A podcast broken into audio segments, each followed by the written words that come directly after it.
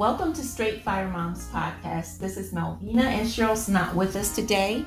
We are back again with uh, Ricky Geraldo and with Harolyn. Harolyn's a guest of ours, and Ricky is a firearms instructor, and he's been helping us with the new laws and things we need to know. We're able to ask questions, so we're all excited, okay? So you can hear it in my voice. So we want to let him introduce himself again because you may not have listened the last time. So hi, Ricky. Hi, hi, how are everybody? Hello, hello, hello out there. Uh, I'm Ricky Geraldo. I am a state certified firearms instructor. Uh, if um, well, I don't want me to keep introducing more of myself. Uh, born and raised in Brooklyn, New York. Became a Marine, uh, where I learned all my firearms uh, training, extensive knowledge of firearms.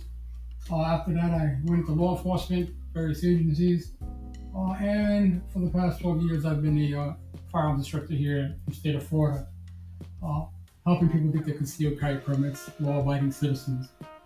Uh, today, uh, well, as of July 1st, became constitutional carry in the state of Florida, uh, which means that all you have to be is the age of 21 uh, no felonies, and a resident of the state, and you can go to a firearm store, purchase a firearm. Still gonna have to wait five days, but if you got a concealed carry permit, you wouldn't have to wait five days.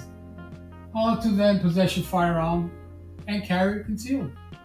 But there are some things that they're not telling you that you need to be aware of, and this is where a law-abiding citizen who does not need training uh, once this constitutional carry law went into effect.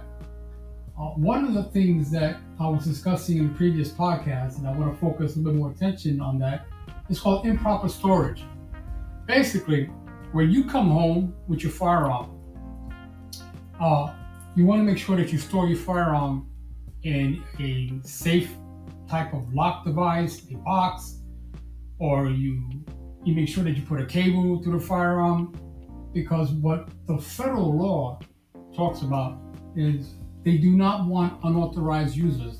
An unauthorized user is anyone under the age of 18, like children. And um, I'm gonna have Harolyn tell the story, and then I'll get back to improper storage. Okay, so there was uh, on Facebook a young lady doing a live Facebook or you know whatever how they do the stuff, and her two-year-old daughter came up with the gun and shot her and killed her mom. Mm-hmm. And it's like how? Right. How this little two year old, number one, knew how to pull the the trigger right. To, Strengthen her fingers. Yeah. Yeah. So yeah, that was horrible. Mm-hmm. Completely.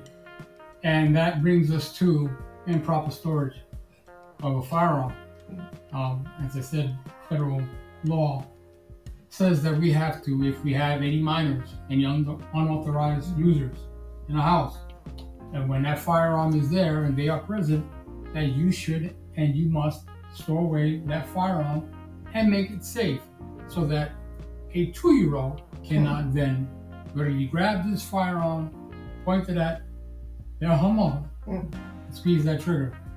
Because, or, or could have killed someone else or could have killed herself. But yes, that's what that is all about. Um, and if you do not secure your firearm properly, that will be the end result. God forbid, worst case scenario in your very own home. So, please. I have a question, if I may. Um, so, so the places that you store it. You know, I know that you, I mentioned, I remember before you said something about they have those cases that you could put them in, and so those cases. Can you tell us a little bit about the different type of cases that they would have?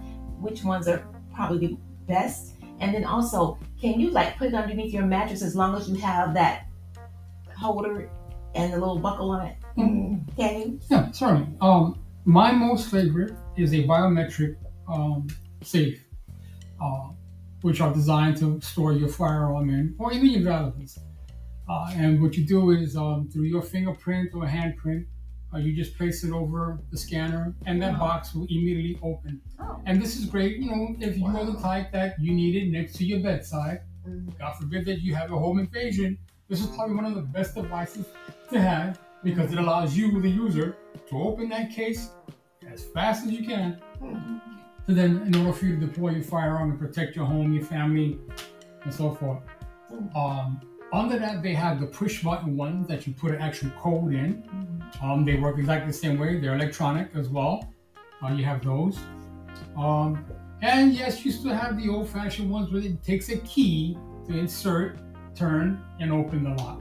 Now, That's too timing is I of the essence. Right. Seconds count. So, I would recommend my personal is the biometric.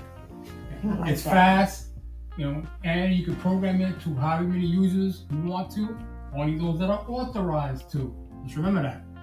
Uh, then you have some of your uh, very cheap, inexpensive devices, like a cable lock that you could run through the barrel, remove the magazine, right? Yeah, again, a lock, which you then have to now get the key, unlock the cable, remove the cable, reinsert the magazine, right? Timing we're talking about? I. Right.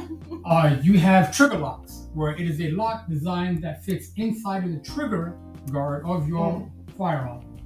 And again, a key to unlock that. And at that point, oh yeah, th- those are your typical uh, gun locks or safes that you can pick uh, pick them up, and they're not expensive at all. That's what I was going to ask. Not expensive at all. Even even a biometric box right now, I see them in Walmart. You have to plug Walmart, but it's as cheap as eighty dollars. Really? And depending on how many guns you want to keep in that safe as well. That's neat. Okay. Thank you.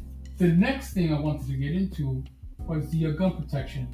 And as I mentioned before on the previous podcast, you know, they are attorneys that will help you if you're ever involved in a self-defense or stand your ground scenario. As I mentioned before, you call 911, tell them what happened. You say only what needs to be said, nothing more. Your attorney from your gun protection is going to provide the information to the police department and give them all the information they need to know as to what happened that you needed to defend yourself. They will meet you at Falconer, or they might actually meet you on the scene. But let them do the talking, Mhm. okay? This takes a lot of weight off your shoulder, okay? You being a law-abiding citizen, and God forbid that you had to deploy your firearm to defend yourself, there's that feeling, oh my God, what do I do if I had to have done this? That is your answer right there, gun protection. That's I, I recommend uh, Right to Bear. It's a great Mhm. company. Okay. Uh, they they have great uh, benefits and very Inexpensive. inexpensive. There's the word. Inexpensive rates. If you're not sure about any information that you need to know, now that we have constitutional carry, okay, Google it. The information is there for you. Okay? Okay. Just Google it.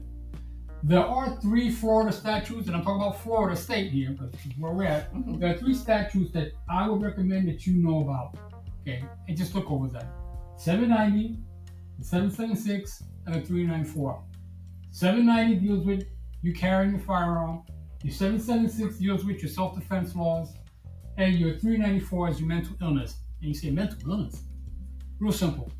Uh, in the state of Florida, if you've ever been adjudicated, deemed incompetent, stood before a judge who said that you should not be or have been deemed mentally um, incapable of governing your life, basically, in, in summary, uh, you cannot possess a firearm. If you've been Baker acted, you cannot be in possession of a firearm.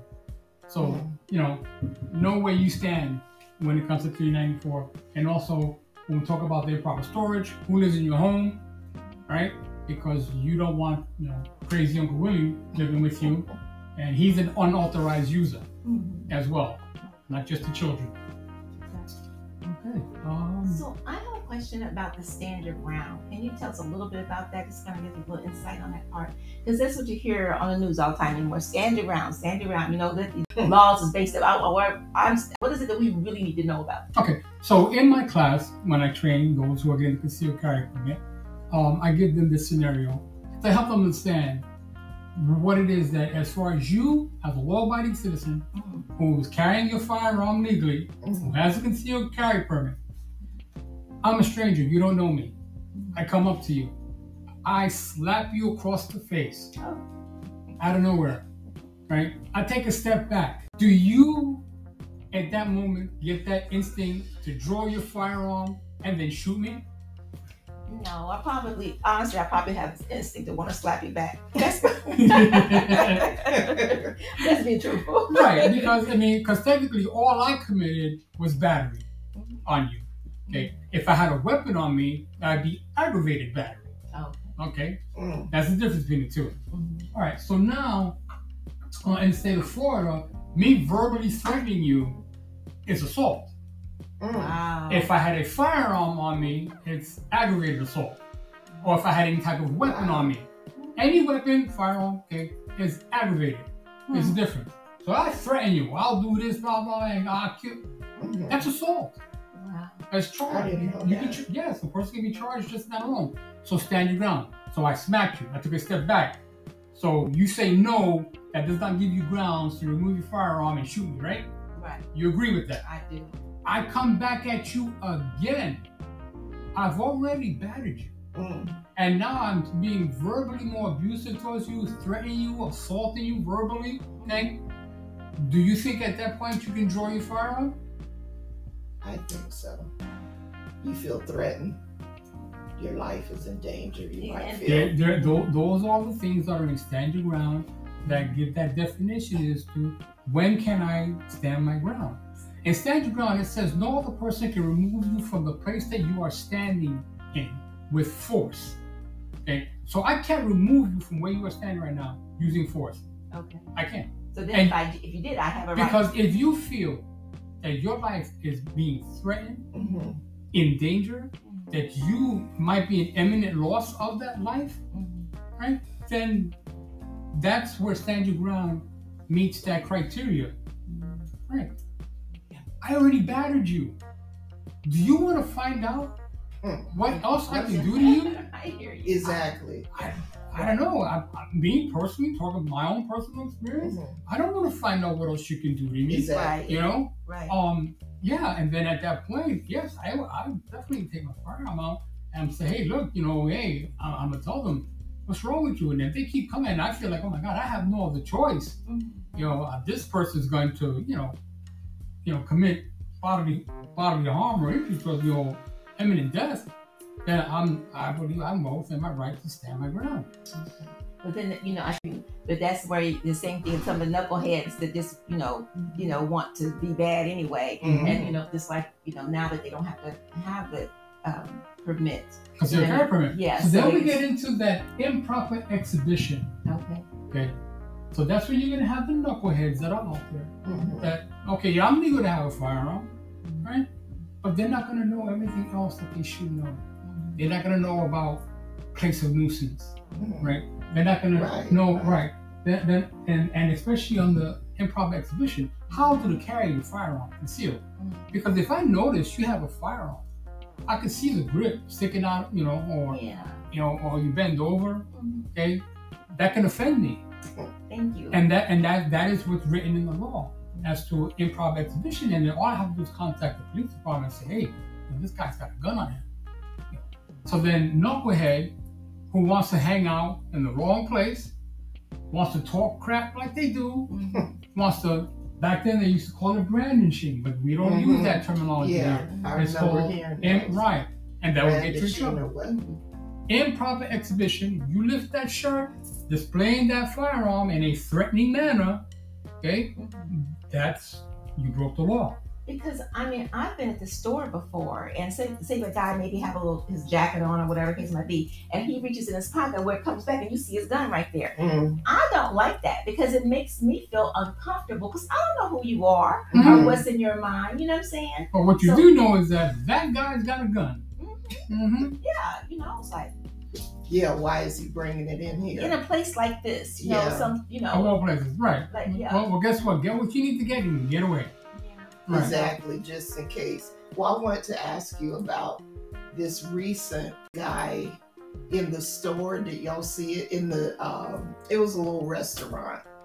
He is talking crazy to this lady. She's ordering her food. It's some problem or whatever, and he telling her to hurry up or, and telling her if you say one more word, I'm going I'm going to hit you. And she said one more word. And he ran back and hit that lady in the store and somebody was videotaping it. Thank goodness. But um he hit her 3 times. Oh. And her son The 14 year old. Yes, the I heard about this. 14 year old. Now I can't remember if she told him to go to the car This is get. my this is my opinion. I saw the video. I know what you're talking about. I'm gonna cut you off. yes.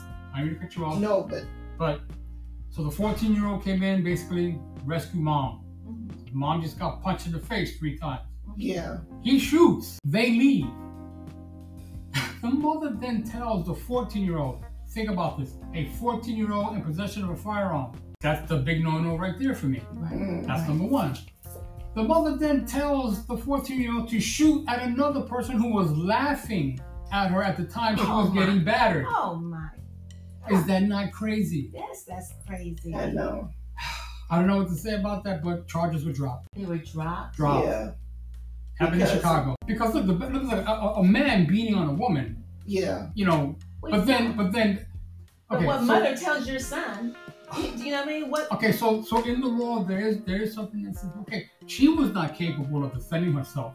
Okay, mhm, so you want to get into a technicality about okay, well, what does the law say about someone else in in the commission of a felony? mhm. Okay, stopping that. It's battery, but how much of a how, how far did it go into a felony that the child, 14 year old, is now trying to stop that from happening? yeah, But then we, it, when that other part came out, when she told her son to That, the extra, all right. that extra That's stuff, me too. That's where and then you flee the scene. You flee the scene. They went back and turned themselves in.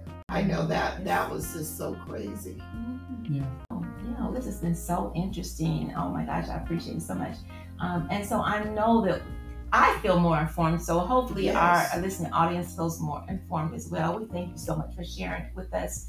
Um, don't know whether you'll be able to come back or not, Mhm. but if you if you can, we'd love it. But we appreciate you, Carolyn. We appreciate you and your input. These are good questions. We get this good discussion. You know, Yeah. scenarios are always good. So we do hope that so- our listening audience has gained some information today. That if it's not for you, that you may pass on. Have somebody else listen to this podcast um, about firearms and the changes in the law that took effect on today, actually July the first of 2023. Mm-hmm. So thank you for listening in. Until next time, this is Straight Fire Moms, where we learn and we grow.